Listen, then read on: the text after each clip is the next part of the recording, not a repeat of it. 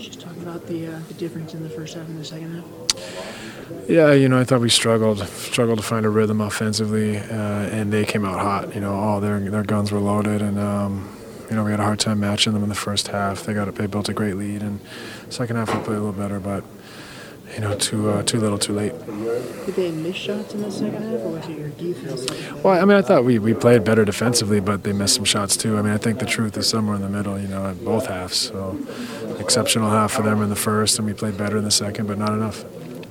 The last time you guys lost three in a row was you had that meeting in Memphis, and you've come a long way in terms of the standings since then. But uh, how does this lull compare, and, and did you see it coming?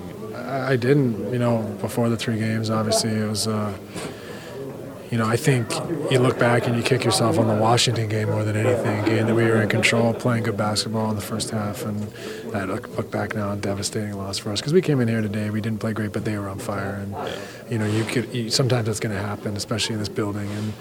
But uh, we lose in Phoenix, and you're disappointed. But at the same time, it was our ninth game, 14 days, and you know it was a tough. You just you just could see the wheels fall off of the seven-man rotation, and you know then you lose the Washington game that you know not only up by 16, but could have been up 25. Like it was easy, and then you just fall asleep and it's over. You lose, and then you come in here and, and catch them on a high.